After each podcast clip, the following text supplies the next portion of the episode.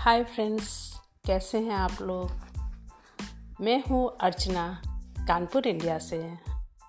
आज आप लोगों को एक छोटी सी लघु कथा सुनाती हूँ, अपने मन के गलियारे से।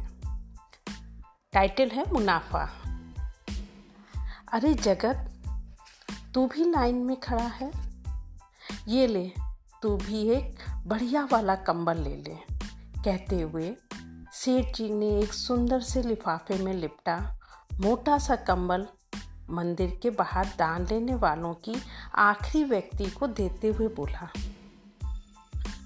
अपने दोनों हाथों को दान लेने की नहीं, निवेदन की अवस्था में जोड़कर, सेठ जी, मुझे दान के कंबल की नहीं आवश्यकता है।